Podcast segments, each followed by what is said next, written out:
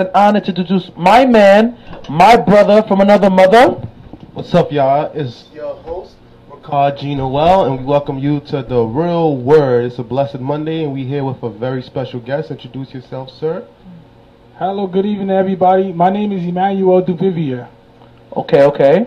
All right. Shout out to our special guest, my man Emmanuel. I've known him for a couple years. He's the brother of another childhood friend that I have, and he's also a preacher of the word. So I wanted to invite him to come to the show. Shout out to everybody that's been watching. Shout out to everybody that's been supporting the show for the longest. Um, shout out to everybody that came out to support us for our youth service this past Saturday. I preached a wonderful word on the fact. Apostle Paul. It was entitled "The Thorn in My Flesh." That'll be up soon. Shout out to Stefan. He's working on editing that for us now, so that should be out soon. Shout out to everybody that's been supporting the whole movement, and shout out to everyone that's been supporting the whole entire show. We thank you all for helping us to get this far.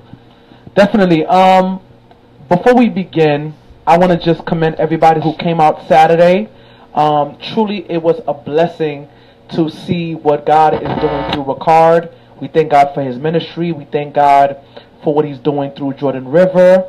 Um, and we pray that God continue to bless him in all his endeavors. So before we begin, tell the people who you are, my brother.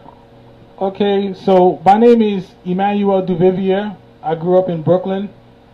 Uh, I went to high school over here in downtown Brooklyn, an old school Metropolitan Corporate Academy. It was like an infirmary before it turned into a school. And after high school, I joined the United States Marine Corps. And you know, I served four years in the, in the Marine Corps, and I got out, and I got saved while I was in in 2011 at almost 20 years of age. I didn't grow up in a church, but God saved me and God restored me. And so now I want to tell everybody about how good God is and how good Jesus Christ is. And He's able to save. Shout out to God. Shout out. Tell us how good God is to you. God is so good that someone like me, someone like me, doesn't even deserve to have a platform like this. Thank you, Rickard. Thank you, Sanders, to, to have me here. To, to have me here to preach. And not only to preach, but just to teach and, and, try to get someone, try to get someone out there that, that is really not, you know, is shaky in their faith. If I could get one person to point, if I could point one person to Jesus Christ, then I did, I did my job. One person. And to show them that, that Jesus Christ has the ability to transform lives. Because I know he did that for me. I know, Mm. I, I don't know where I'm, I, where I'm headed, but I know in Christ I'm headed somewhere. And how do you know that for a fact? I know I know that for a fact because I've seen what Jesus Christ has done in the lives and hearts of men and women all over the place. Jesus Christ is, is real and he could be uh, you can have as much of Jesus Christ as you want as you yield to his the spirit of God. You can have as much of Jesus Christ as you yield to the spirit of God. Do you think it's hard nowadays to bring people to Christ? Like, as in, do you think nowadays people see God as something like a fantasy instead of something like a reality? I think um, a lot of people, even those who call themselves secular atheists, I think everybody has this. Um, how should I say? Everybody has a, a curiosity. Does God exist? Does God exist? If so, if God exists, why why why do we have why is evil in the world? And this is some of the the Western um, questions that we have. Why is there evil in the world? Why is this going on? Why do why does God sit back and allow children to get raped? These are like the, the broader questions that, that we have. Like, but we gotta understand that there's evil and that there's a devil in the world. Yeah, not only is there a devil in the world, it says that he, he walketh about as a wrong line, seeking whom he may devour.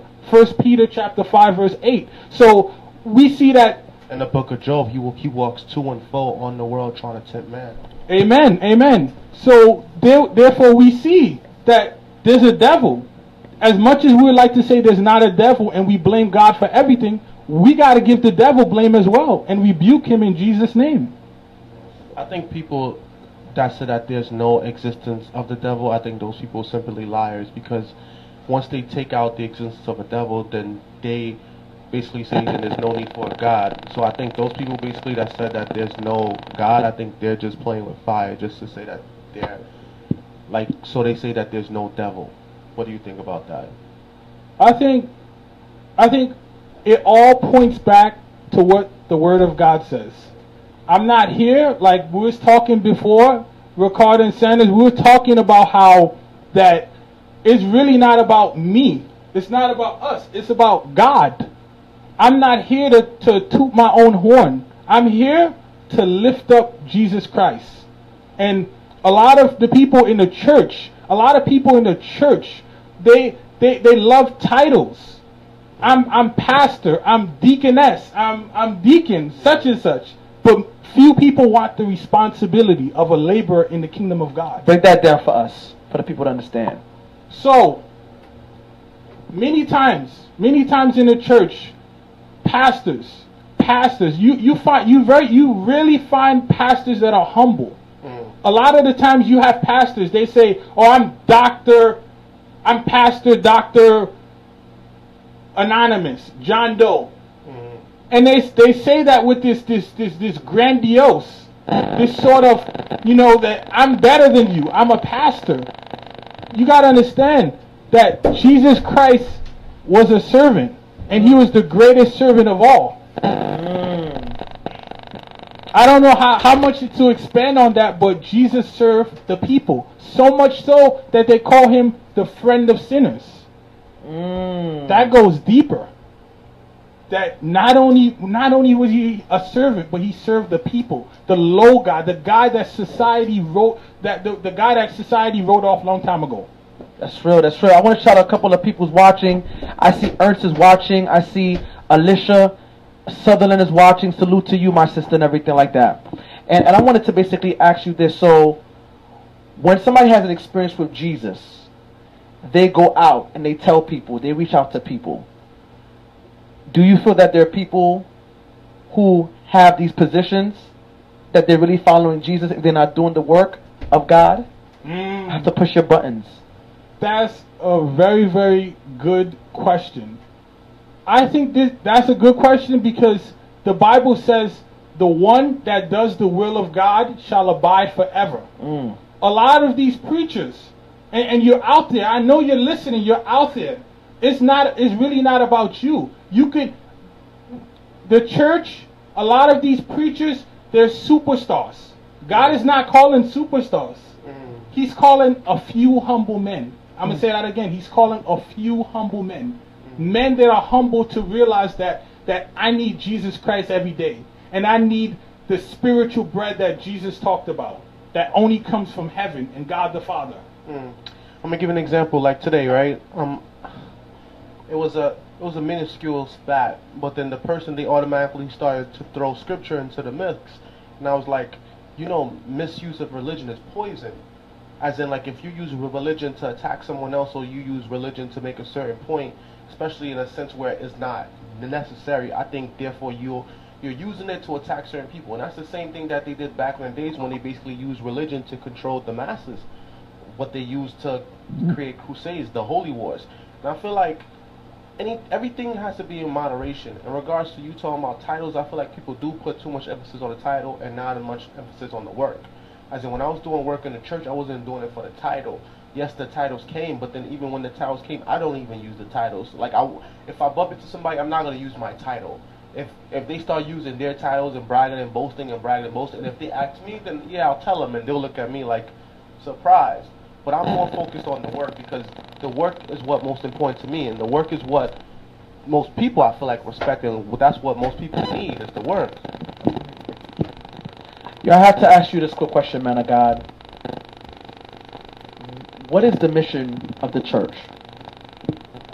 The mission of the church is Proverbs chapter 11, verse 30. He that winneth souls is wise. Winning souls and pulling out those who are in the kingdom of darkness into the marvelous light of Jesus Christ. That's the goal of the church. That's the goal of the church. Getting others to know, to come into the knowledge and grace and mercy of the Lord Jesus Christ. That's the goal of the church.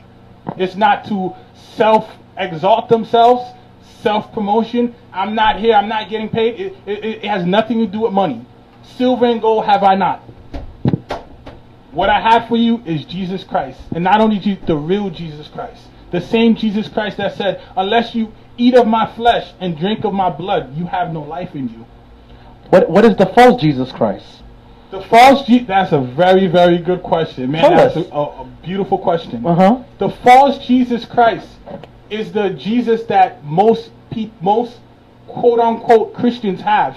It's the Jesus Christ that says that you can still go to the club, you can still smoke weed, you can still you know dibble and dabble in witchcraft and the occult, and you know you you can live how you want to live, and at the end of the day you'll still go to heaven.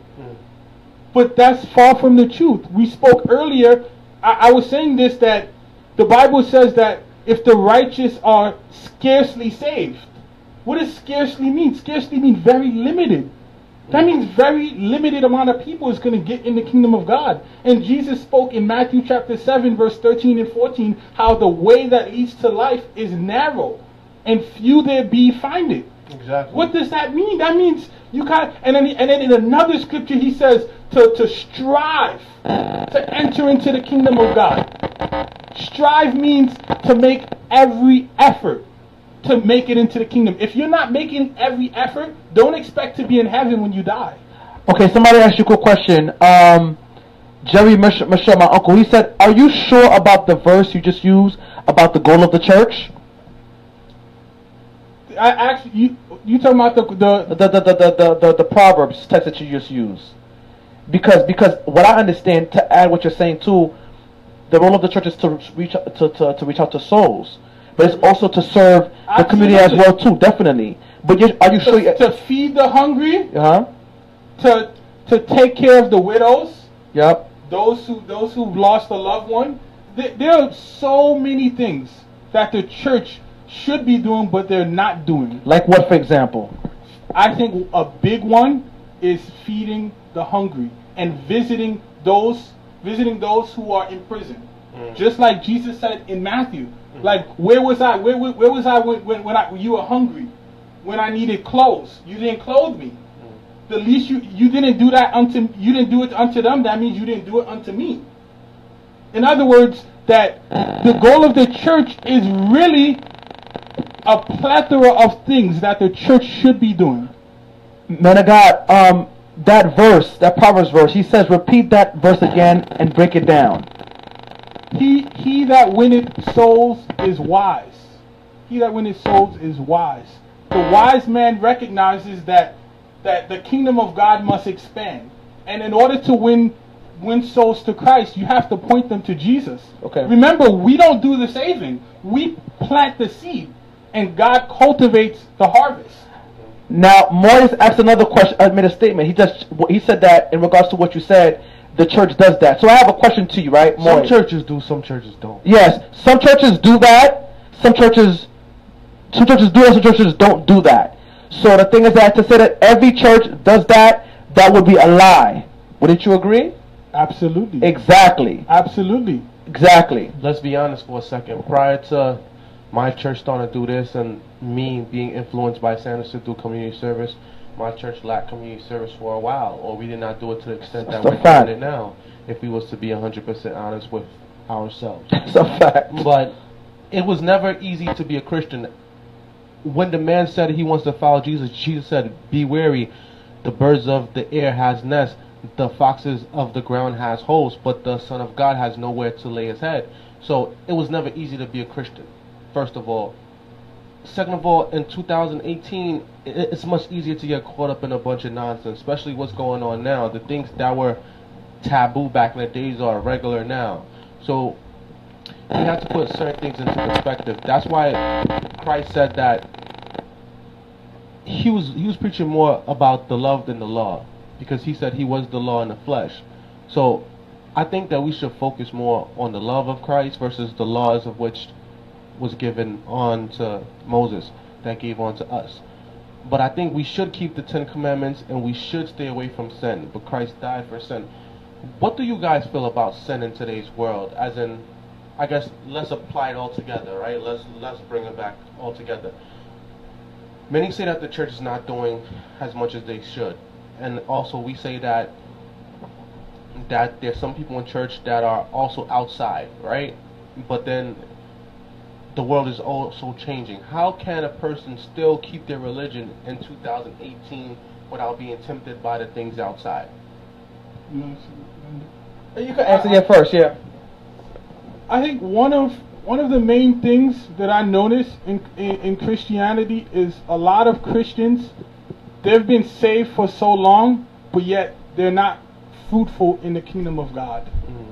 And and I'll explain it like this. There are Christians that they've been Christians for 30 years, but when you check their fruit, there's no fruit. Mm-hmm.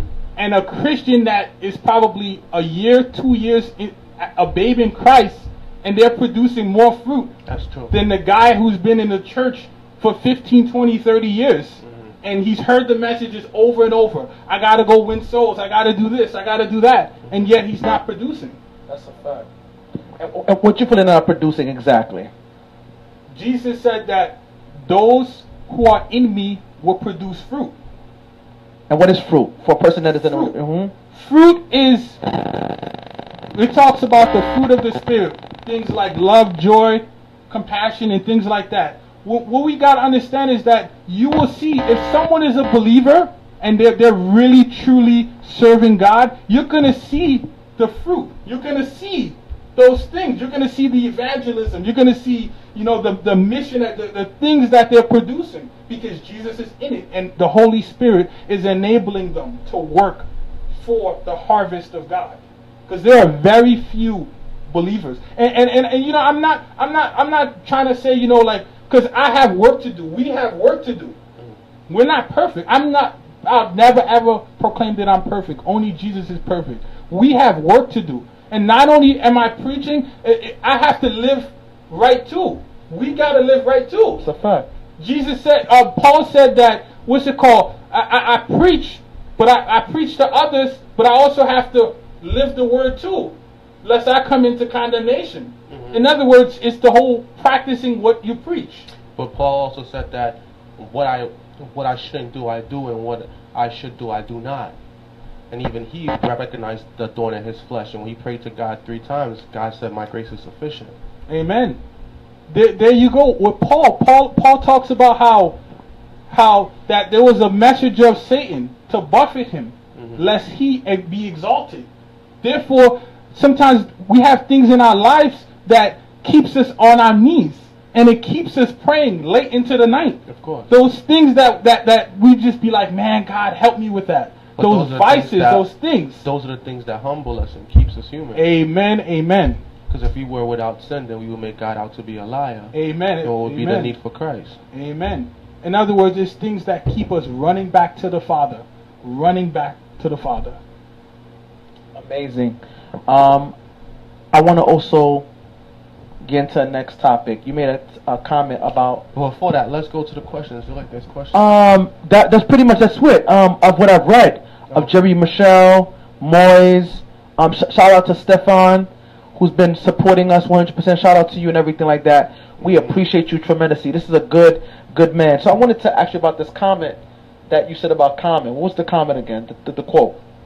Oh, the rapper Common. Yeah, yeah. The rapper Common said, Common, I believe. It- it's it's a it's a, a message he had in a song, a quote.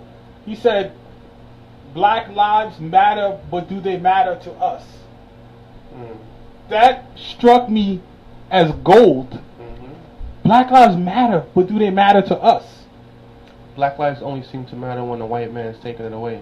Absolutely. When But, but when we're taking it away from each other, it's it's like any other day. Nothing. It's like nothing. I'm gonna give you an example, right? Like I work in a homeless shelter, and it's a lot of underprivileged men that went through a lot of the difficult situations, and some of them obviously are criminals, and some of them, well, a lot of them is gang related, and they hate the power structure, but they particularly hate the power structure when it's a black person in front of them. When it's a black man in front of them, like, oh, I, yo, I, yo, I, yo, I'll kill you, come outside, I'll beat you up, this and that. Like I seen this guy who was arguing with a with a black supervisor. Like, "Oh, I hate you, you bald headed, f you, this and that. Come come outside. Oh, I'm blood, I'm blood, I'm blood. Oh, I'm bishop. I'll give you the juice. Blah. blah. You just talking crazy. Then a white social worker comes in and he's calm as stuff. Like he's like swinging his feet back and forth like like a little kid in a chair, all happy. As soon as the white social worker leaves, he goes back to the black guy. Yo, come outside. I'll kill you right now. I f you up. This and that. And I'm like, this is a perfect example. Like to to to one black man that's similar to you, you're combative and you're aggressive and you're ready to end his life. But to a white person, like you're almost like a child in a state of mind.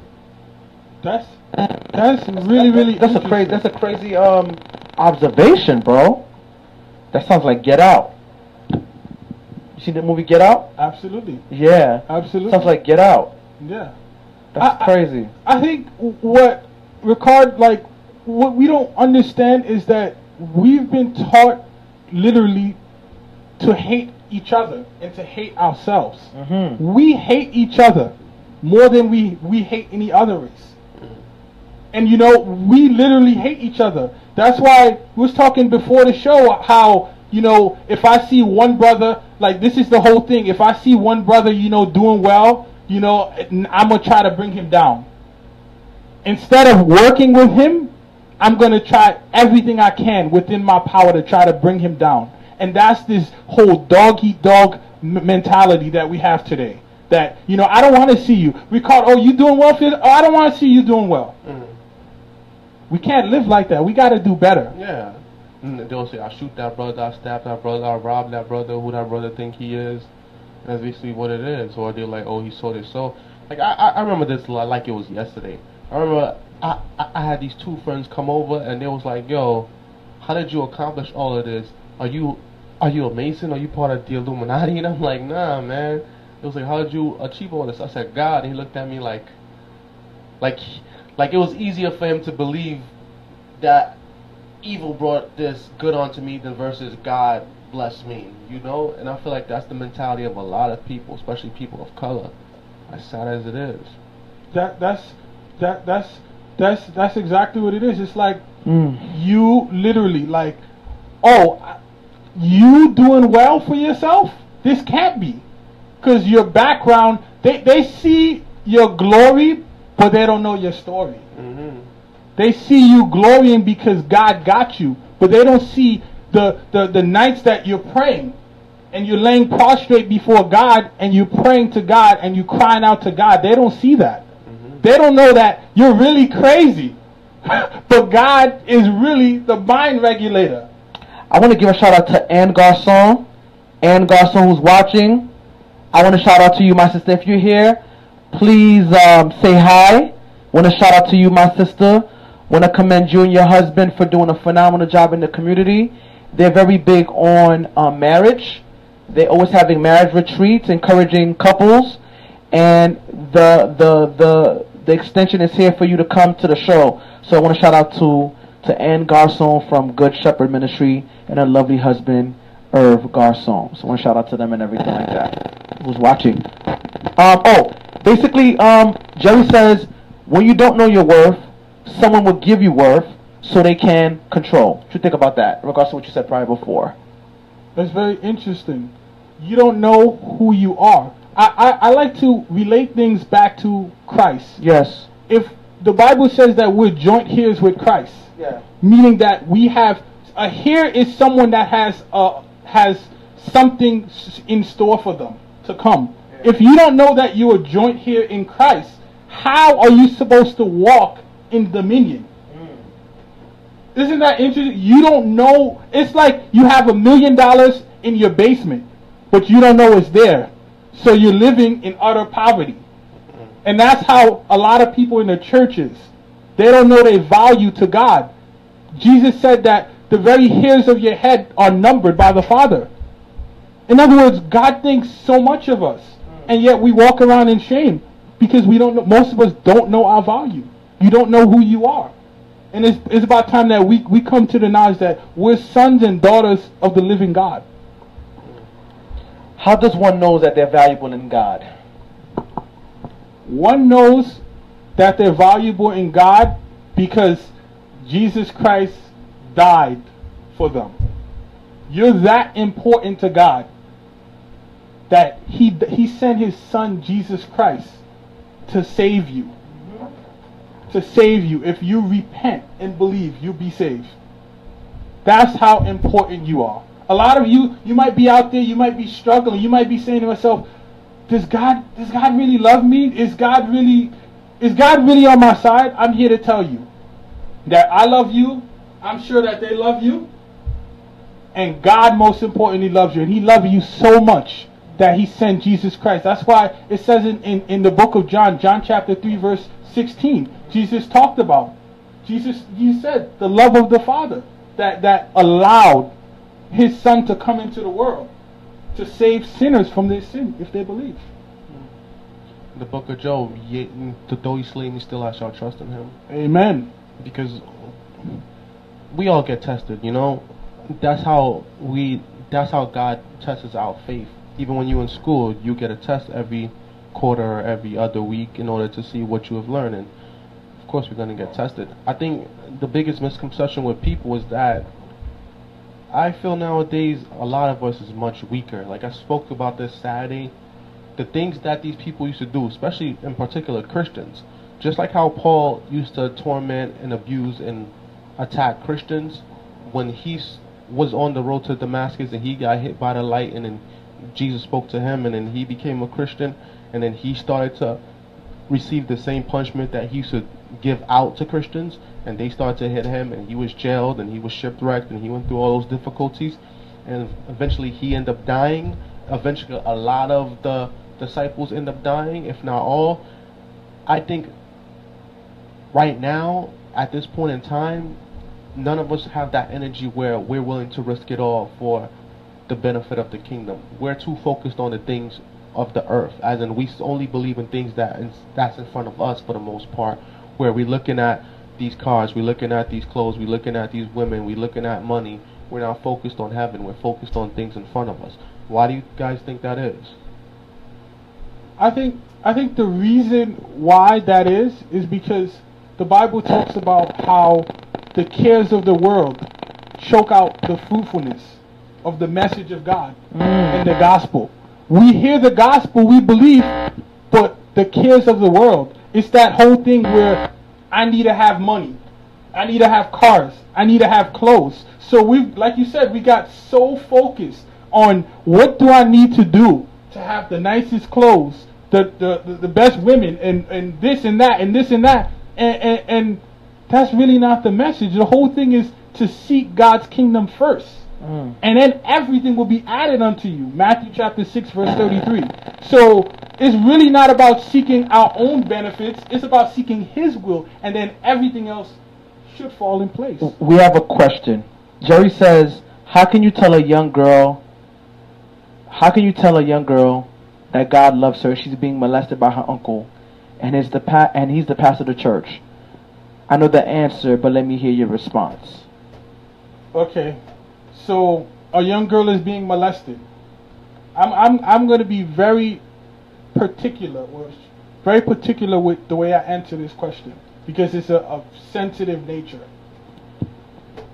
Obviously, molestation is not a good thing, and we see. You said that the her uncle. Yeah, who's the pastor?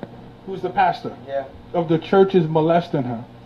I believe that that young girl should go to someone that she trusts and let them know. And from there, they go they go about it in a biblical way. A biblical way, meaning that an elder in the church should confront this uncle of hers. And a lot of things we don't we don't understand. The Bible actually describes in, in, in James about how confessing your sins one to another. I think you could go a little bit further. We could we, we could confess the pain and anguish to one another. Mm. And that's how we get free. Because mm. a lot of people, uh, this is really, really important. A lot of people out there, they've been molested, they've been raped, a, a lot of, and, and, and, God sees that. God knows that. God is not blind. But we have to go uh, go about it in a biblical way, and not, oh, I'm going to kill the first thing. I'm going to kill this person, because it's not the Christian thing to do. And I hope that wasn't a, a political answer he said that that was just an example. Yeah. But that's Jerry though. Uncle Jerry always tests us all the time in love, which is a beautiful I, I would say that she should go to the authorities. I agree. Because because yes, he's a pastor and yes, they're in church, but that guy's committing a crime. That's a fact. And, Absolutely. And at the end of the day, God sees it all. If hopefully as a Christian she's willing to forgive him and she goes through the nec- the necessary therapy and recovery and she's able to move on with her life, that man's a criminal, pastor or not. And I feel like I feel like that's the biggest problem within our community. When these pastors and these elders and these people in the church commit a crime, we forgive them because they're members of the church and we don't bring it to the proper authorities and so we we get brainwashing and it happens over and over and over It's a fact. again. Like then that happens a lot. Like oh this guy's a pastor, I can't I can't put him out there like that. Oh this guy's an elder, I can't put him out like that. But when he was robbing the church or when he was abusing the children or when he was raping women or or womanizing, he wasn't thinking, oh yeah I'm a pastor, oh yeah I'm an elder. He he didn't care about those things. I, I like to say something. This, this is to be very. This is to be interesting. What I'm about to say. A pastor in North Carolina, my first pastor, told me this. He told me that that a lot of the times, like you said, bring it to the authority. A lot of the times, someone that gets locked up, you know, they say, you know, oh, I found God now. I've got the forgi- for the forgiveness of God. But then when you look, the reality is that now you're locked up, probably for life.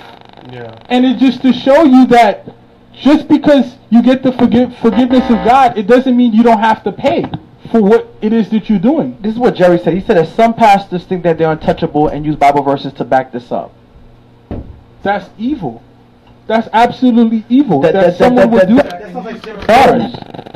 That sounds like Jim Jones. Yeah, with the poison, right? Poison, That sounds like Marilyn Manson. Not Marilyn Manson. That sounds like um, Jim Jones and um, what's that guy? Manson, Charles Manson. Charles Manson. Manson, yeah. Okay, okay. Um, my man Moy says. I thought the question was, how do you tell her? How do you tell her God loves her after the experience? How do you tell the woman who got molested? I think I, I think counseling is is key. Counseling is key, um, which is very essential, very important, and also to um, constantly just encouraging and being there, and and molding the young woman to, to be reminded what happened to you was not of God.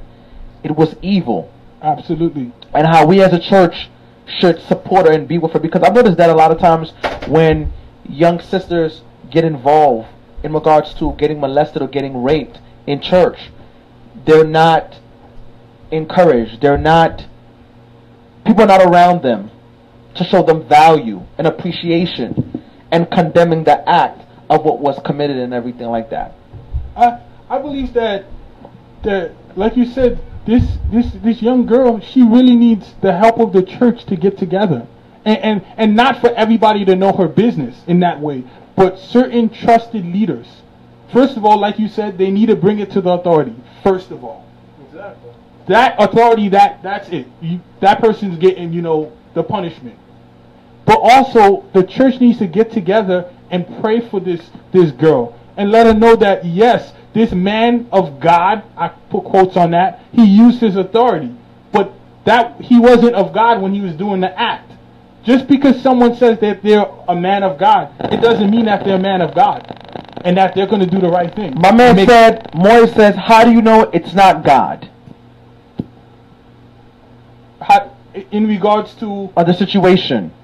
Because if it's not of God, it's of the devil. exactly, Obviously, obviously molesting children is not of God. It's not of God. absolutely. Don't get me wrong, God can use the situation.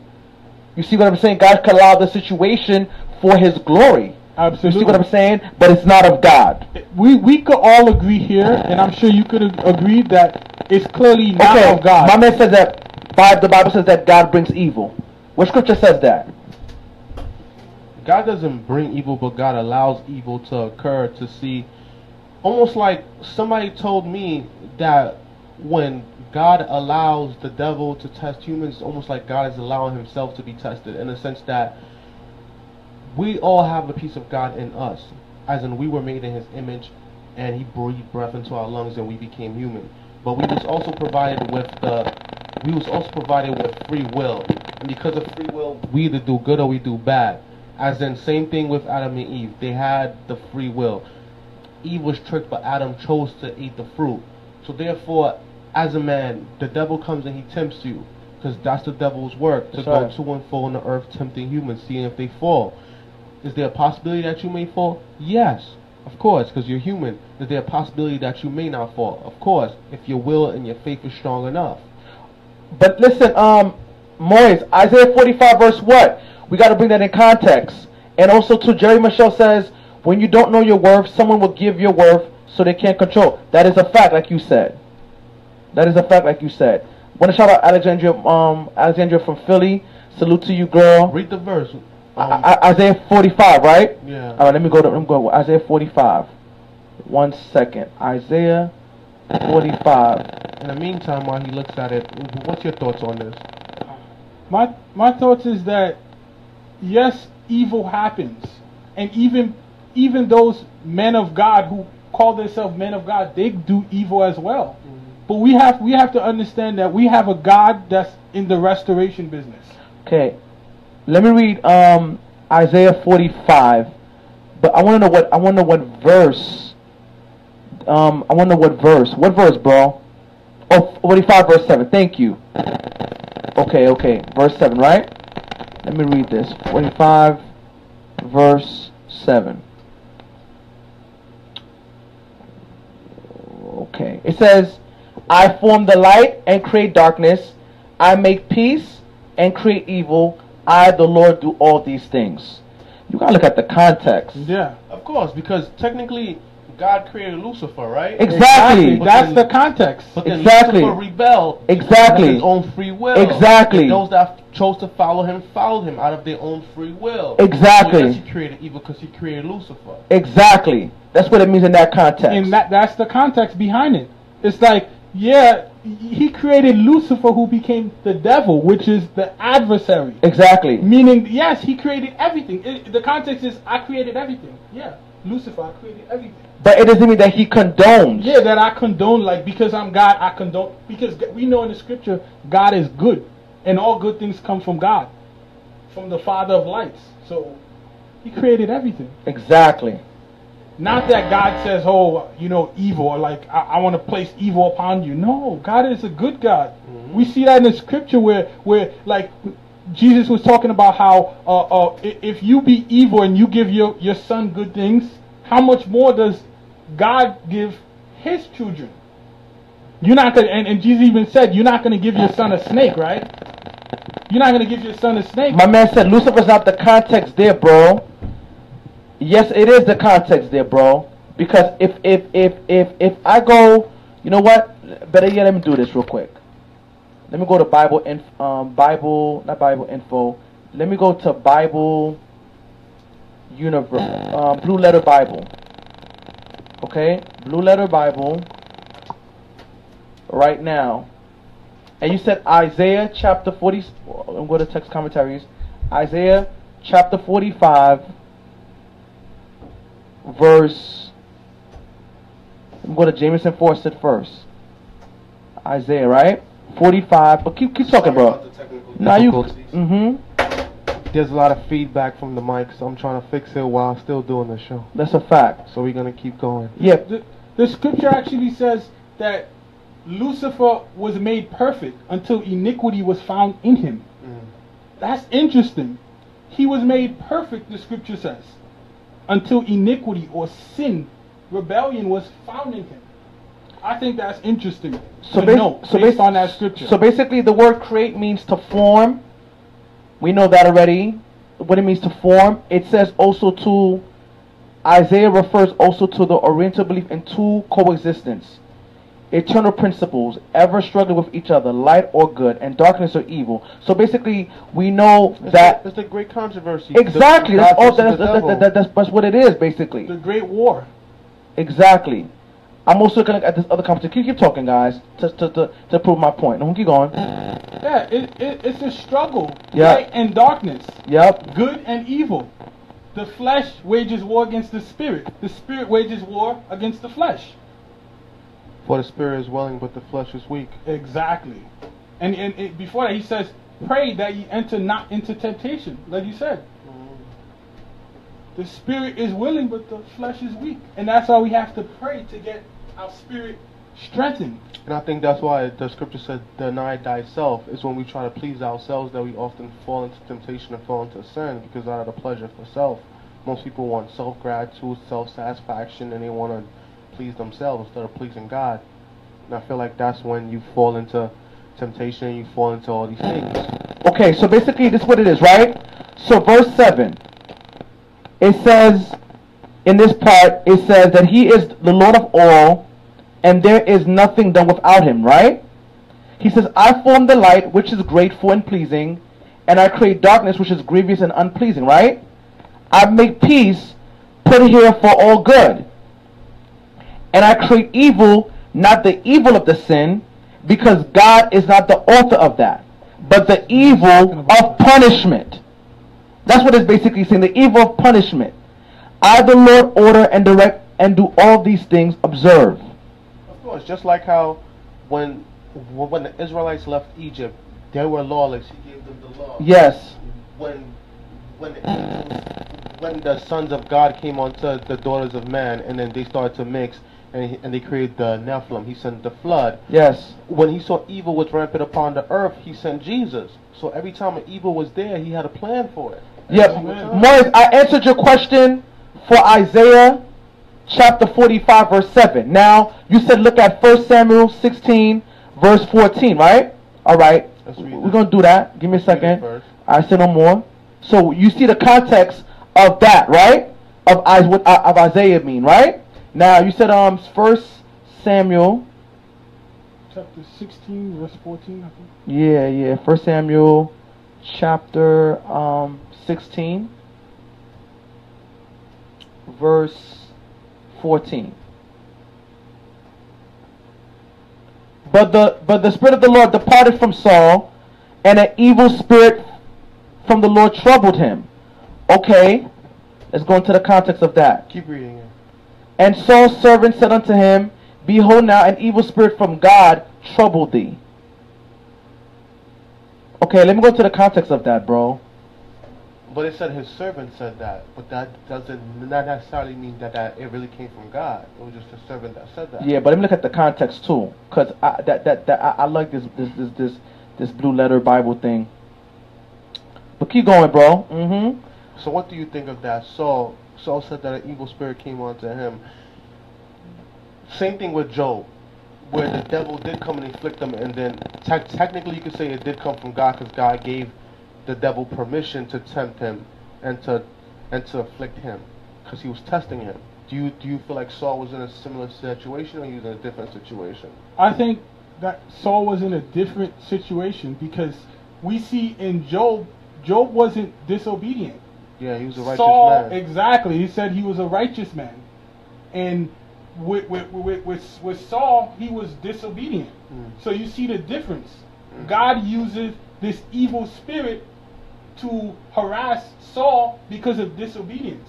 While while we look at Mm. Job, that was done to, right. to show the devil that hey, All right. for me. All right. Let me go ahead. Now we have Saul's falling and David rising, right? So here is Saul made a terror to himself. He made a terror to himself. Verse 14 it says, The Spirit of the Lord departed from him. He having forsaken God in his duty, God in a way of righteous judgment withdrew from him those assistants of the good spirit with which he was directed, animated, and encouraged in his government and wars. He lost all his good qualities. This was the effect of his rejecting God. So when you, so when you reject God, you you you you encounter evil. So the thing is that evil evil is not when you do something good. No. Evil is when you reject God. So that's what God, you invite the devil. you invite the devil. Period, bro. Oh man. Yo, bro, listen, we, bro, bro, bro, we, we, we, we, we, we, we, we, we know our words, bro. So, so don't try us, bro. Have we, we have an unhealthy relationship with the devil instead of looking to God as having complete control. Okay, he said Job and Saul are two different people. God didn't give, God didn't give exactly. He didn't give Saul the spirit. Th- that's the thing. You see, when you exegete the Bible in the Hebrew, you feel me? And the Greek. and the Greek, you understand that because Saul rejected God, he invited the evil spirit. Exactly. So when you don't have God, you have the devil automatically. Exactly. And Job was the opposite. While his friends were saying that he did something against God and God was punishing him, he said he was actually righteous. he was actually righteous, and then he corrected his friends, and God even came back and corrected his friends. and restored everything unto him. Exactly. So this is something I, I want to bring up this point Go that ahead, bro. in Revelation it actually says that the devil is an accuser of the brethren. Come on now. What is he accusing us of? Sin. Mm. It's our own willful sin that gives the devil legal access Exactly. in order for these demonic spirits to to to pick at us. exactly. You see the context when you when you when you when you read the word through context, Exactly. and not just say, you know, Eh, I'm going to read this. eh, eh, Like, eh, both of them are tormented by the devil. Exactly. It the So, so those two texts that you gave, Moyes, those two texts doesn't doesn't doesn't doesn't doesn't validate the mere fact that God created evil. When you when you when you when you when you um when you move yourself away from the presence of God and you reject God, you receive evil. Of course. you, you become, Period. You become subject to evil. Exactly. And I, I wanted to, uh, to say another thing. We know our word over here. Yeah, yeah we don't don't, don't play, yeah, bro. We know our Bro, word don't over play, here. bro. There's a plethora of knowledge over here. Not to be arrogant or No, no, we're not arrogant. Exactly. We know the word of God. Exactly. By the grace of God. It's similar to the prodigal son, right? Yes. He had much of his blessings of his father. Yes. As in similar to when you're in the house of the Lord and you're with God, you're covered by the Father. As soon as you leave the home, then bad things start to happen to you. He wanted everything right away. He wanted all his blessings right away and, and rejected the Father. So then he thought within the world he would be good because he had left over what he got from the Father. But because he was in the world, all that he received from his Father was spoiled up until the point where he had nothing. He was reduced to nothing. Then he had to come back to the Father. Similar to us, sometimes we think that we're better off without the Father, and so we reject the Father. And it's not until we reach some hardship that we re-accept the Father. And I think that you could put that back into context. Sometimes we turn our backs on God, and evil happens to us, and then we suffer, and that's when we realize God for who He who He is. But at times we could be in God, and our faith is tested, and we reach evil too. That's the difference between Saul and Job. I would like to, to, to pinpoint on that. What's interesting about that story is that even though that the prodigal son turned his back Mhm. on his inheritance on his father, the father had his arms outstretched. Of course. So that's that can be a Bro, so, that so, so, so bro, that, that, that, that's not what I, that's what I read, bro. Bro, that's what I read in context, bro. I answered your question, bro. I answered your question in context. That's not what I read. That's, yes, that's what I read. You gave me 1 Samuel 16, verse 14. I exegeted that for you. Clearly. You gave me another text. What was the text prior before that? Uh, Uh, um, um, um, uh, Job? J- uh, um, it wait, Job? Not, not, not Job. He gave me another text too. it was He gave me um Isaiah Isaiah 46, 45. 46. That's what exactly what I read, bro. there's two different It's exactly it's two different Different contexts, bro. Remember when one you was disobedience, Exactly. other was one walking faithfully and righteously. Exactly, exactly. And the thing is that what we did was what we did was and don't use manipulation in this, bro. So you come correct, bro, when you when you come into us. You understand what I'm saying? I, I just wanted to, I just want to say something real quick. The, God uses these evil spirits as discipline. If you look, it's as discipline for the disobedience. Yeah. If you look at how he treated Saul, My man said I was just pointing out that we say that the devil does these things when it's really God working on our lives. when you're in disobedience, Exactly. when Simple. you're in disobedience, Exact- God uses these demonic spirits to afflict you. ah, to get you to to wake come you back. up. Yes. That's why a lot a of lot of people, examples a lot of people, We in just the did. church, a lot of people in the church. I'd like to add, they're being tempted in so many different ways, and they're being attacked by Satan is because they walked away from God, and they don't even realize it. That's why we used the example of the prodigal son. We answered this three times already. Yeah, we, I, I think we answered that. We well. answered it clearly. Amen. Now go mess with somebody else. But anyway, back to- exactly. to the He always does that. But go back to what you're saying, which is beautiful.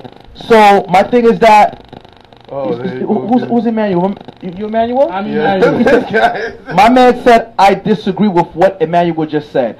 What is it exactly that you disagree with? You know what? Uncle, I'm about to call you right now. I'm going to find out what exactly do I you wanna hear disagree. this. I wanna hear it. What do you disagree with? Because the thing is that you know us. Call my number 347-393-57 two eight. Let me call you right now, Uncle Michelle, and please answer. Okay, I'm gonna call you right now because I want to know. We we we're not gonna do back and forth. Come on. And make sure you turn the volume down on the on the computer once you come on. That's a fact.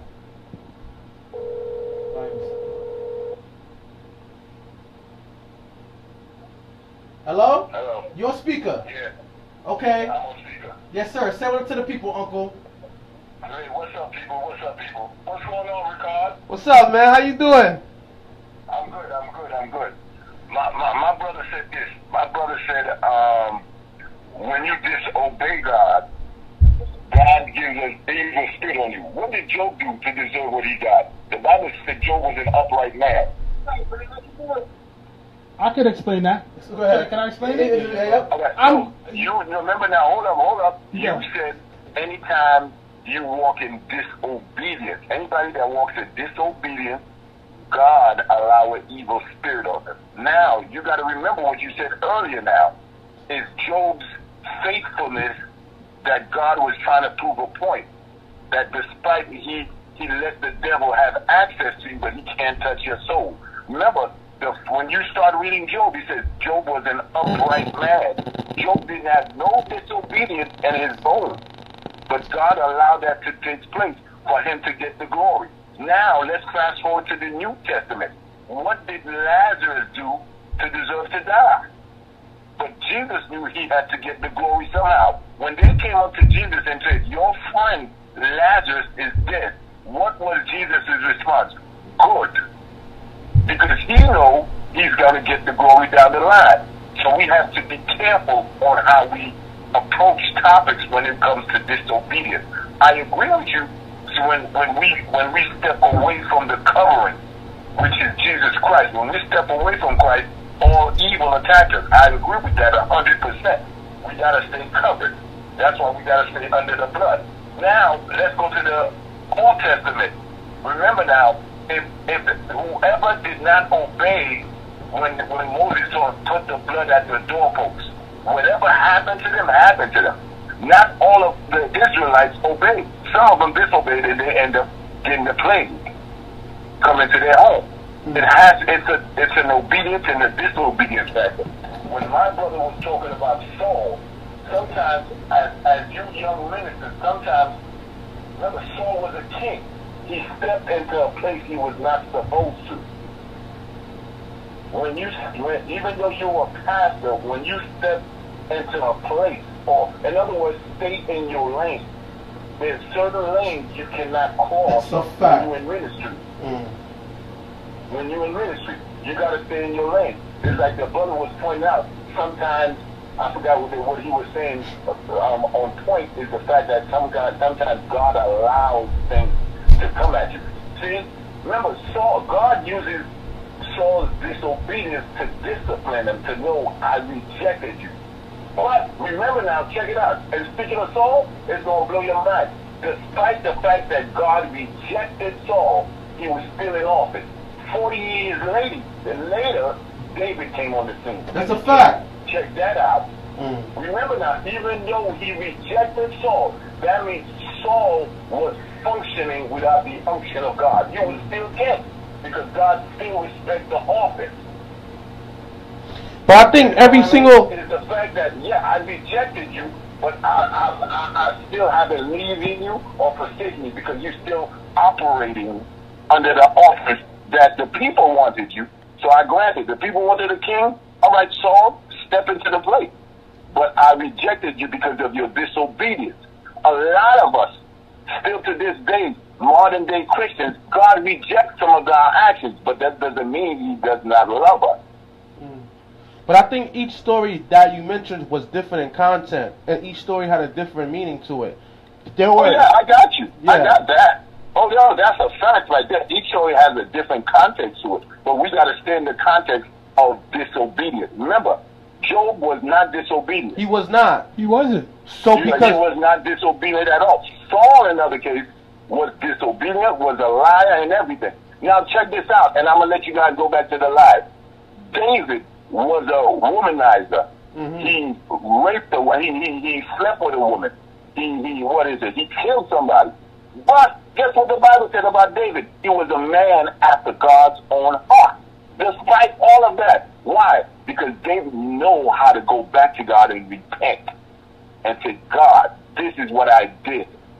Some of us are not doing that. That's why we are going crazy right now because people refuse to go back to God and say, God, yes, I did it. When I when I when I said that some pastors they're untouchable and they use scripture, the scripture they use when it says, "Touch not my anointing." Same thing with Saul. That's talking about David with Saul. Touch not my anointing and do my prophet no harm. These pastors use that against them as they're untouchable. But no, yes, if the pastor does something, my brother Rickard is right. Take it to the authorities. Now it's a it's a land law that you broke. Mm. The proper and, and you said it right, nephew. Counseling. That young lady, that was just an example. It's not a fact. And it's because but I believe it's a fact because there's a lot of it going on, It but happens all the time. the All the time. Look at the Catholic Church. They were were There you go. boys all day.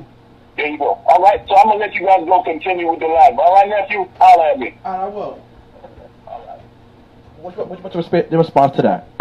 My response to that is that it was really yeah. Use different it's examples two, in di- two different, different contexts. examples in two different contexts. Yeah. One was like like he said a test from God, Which was Job. Job.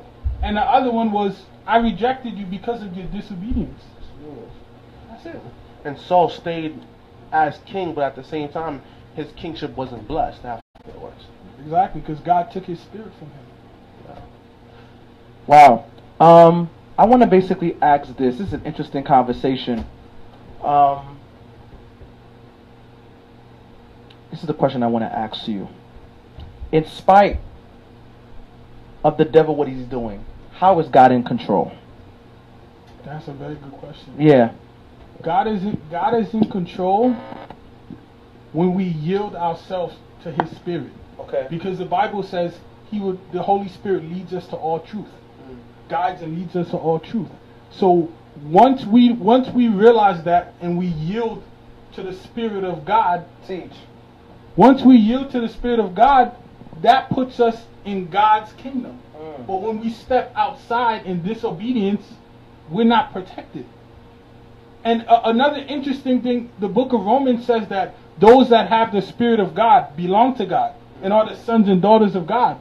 So, that being said, those that don't have the Spirit of God don't belong to God, they don't belong to Christ. God uses all of these things, the good and the evil, all at the end of the day for His glory. Whether you choose to, ser- to serve Him or whether you choose not to serve Him, He's going to get His glory at the end of the day. Because He said in His word that my glory I will give to no man, meaning that He's not sharing it with anyone. It's good, bro. Um, my man said God is in control because anything the devil wants to do, the devil must ask permission. Absolutely. That's a fact. You see that in the book of Job, where it's like there's a hedge of protection. And God said, don't kill him. Don't kill him. You could afflict him, but don't kill him. And a lot of us, Satan would love to kill us. But God is like, hey, no, you can't kill Rickard. You can't kill Sander. You can't kill Emmanuel. You could afflict him for a little season, but no, he's my son. This guy's good, bro. I'm gonna give you a perfect No, example. your word, bro. The same way how we could place this computer on this desk and we could place our behinds in this chair and we know this floor is gonna hold us up. The same way someone did the math to see what this table could hold or what this chair could hold or how this mic gonna work when it's connected to that. God already made a plan for everything in the universe. So whatever we think that we know, it's already done. That's a fact. Again, we could use the book of Job. When Job was questioning God, like, why me, why me, why me? God said, explain. You can't explain the, the, the regular things in nature. How does the birds fly? How does the sun stay in the sky without burning us? How does the moon knows when to come out? How does the sun come up at just the right angle? Do animals worry about where their next meal is going to come from? How does trees reproduce? Everything that I made was made in perfect audience. Yet you question me when you can't even explain the regular things within nature. So for us to say, it's God in control? God is in absolute control. He was the one that created this whole thing before we were even here. So of course he would have control of the whole thing that he created. I, I, to tackle on that, the ver- our very breath is in the hands of God. Come on, brother. Because the Bible says in Acts, in him we live, move, and have our being. Brother's good. In other words, we move and we live and we breathe because of God. And most of us, we don't realize that. That's why Jesus said in the book of John, he, he said that outside of me, you can do nothing. Mm, exactly. Do you guys remember that? You can't do nothing. And that's why every morning Jesus prayed to God to order his steps. Every morning he prayed. And I told my youth this. If Jesus was, if Jesus, if we call ourselves Christians because we're followers of Christ and we follow Christ and we see that Christ prayed to God every single day to order his steps and to give him strength. And whenever he did a miracle, whenever he did a great act, he said, say that it was God that did it, not me. Go and follow God. Deny thyself. Pick up the cross. God has restored you. He gave credit to God all the time. Why us as man take credit for things that God has done? You know what it is? It, it's pride. It's the, the, the self aggrandizement. It's the I, I want to be, you know, I want to be first. I, I, I, And, I- and- and we realize the scripture says that, and if I be lifted up, I will draw all men unto me. Meaning, with Jesus' death on the cross, he's lifted up, it draws all men unto him. Not Emmanuel, Mm. not Rickard, not you. Him. It's all about him at the end of the day. We doing this right It's because of God. Of course. It's not because of our glory, because you know, no, it's because of God. I must decrease, he must increase. John says, John the Baptist. Wow. I'm not. I'm not great enough to do all this on my own. I That's know a that. fact. That's a fact. Without God, I am nothing. That's a fact. That's a fact. So with that, with that, with that being said, we want to just give a shout out to everybody who was watching us tonight. I want to let you know that um, the end of this month, we're going to be feeding homeless people. We need everybody to donate whatever that they can for the end of this month. Um, my birthday is coming next week. Uh, please donate what you can to the Real Word, even if it's. I'm asking anybody to donate at least five dollars. Five dollars to the Real Word. Five dollars. So you hear what we're saying? Donate to us five dollars. Also, too, did I side was successful? We gave out 300 coats to the church and the people of the community of Crown Heights. I want to thank you for participating with us. But listen to this: we need more participants. We need more hands to get involved. Guys, wake up. Wake up, get involved in what we're doing. Because let me tell you something. I'm selfless, Rickard is selfless. With all of us coming together, we can all make a difference. It's just us two. Us two right now. We need people to get involved. I'm For the asking- harvest is plenty, for- but, the, work is is few. few. But I want to shout out, you know, those who got involved, but get involved, guys. It's important. And that's all I gotta say. Shout out to Emmanuel for coming on the show. Shout out to everybody that's been watching. If you want to support the show, you could donate at www.gofundme backslash the real word, the real word, as in the word of God. I thank Emmanuel for coming in because he brought the word, and he brought the word strong. And like Christ set the church upon the rock, I thank you for being that cornerstone today to set the word upon the people. I thank everyone that watched this episode. I think everybody's been supporting the show. Continue to bless us. Um, any closing remarks, Emmanuel? I just want to say that there's so much that was preached and taught today mm. in such a short period of time. You know that it's the Spirit of God. My God. Working. The Spirit of God is here and working. Where two or three are gathered in my name, there I am in the midst. God's Spirit is here. And God's Spirit came to set the captives free, wherever you are today. I hope that this message blesses you and it penetrates your heart and you go out there and you be fruitful in Jesus' name. Close out with prayer, Emmanuel. Yes. Father, in Jesus' name, I come before you. Father, I ask that this message right here, that we, that you can hide us behind the cross, that the that your people would not see us three, but they will see your Son Jesus, whom you've glorified. Father, I pray that this message would saturate, will, will, will penetrate the minds, the hearts, the spirits of the men and women tonight that are listening, that they may receive Jesus, and that they may pray that other family members who are lost will come to the grace and knowledge of the Lord Jesus Christ. I pray that my brother Rickard and Sanders, that, that we all get closer and closer to God, that we win more and more people for Jesus Christ, and that we be the true men and women of God in these end times. I, I pray that that all all the demonic spirits that's sent against this ministry right here, to be destroyed in Jesus' name. And I ask, I ask the Holy Spirit to help us live right, help us be holy, for He is holy. In Jesus' name, God bless this ministry. Amen. Amen. Shout to God for being here with us today. Thank you guys, and we see you next week, same time, same place. Amen. Good night, people. We see you. We love you always, forever and forever. Amen.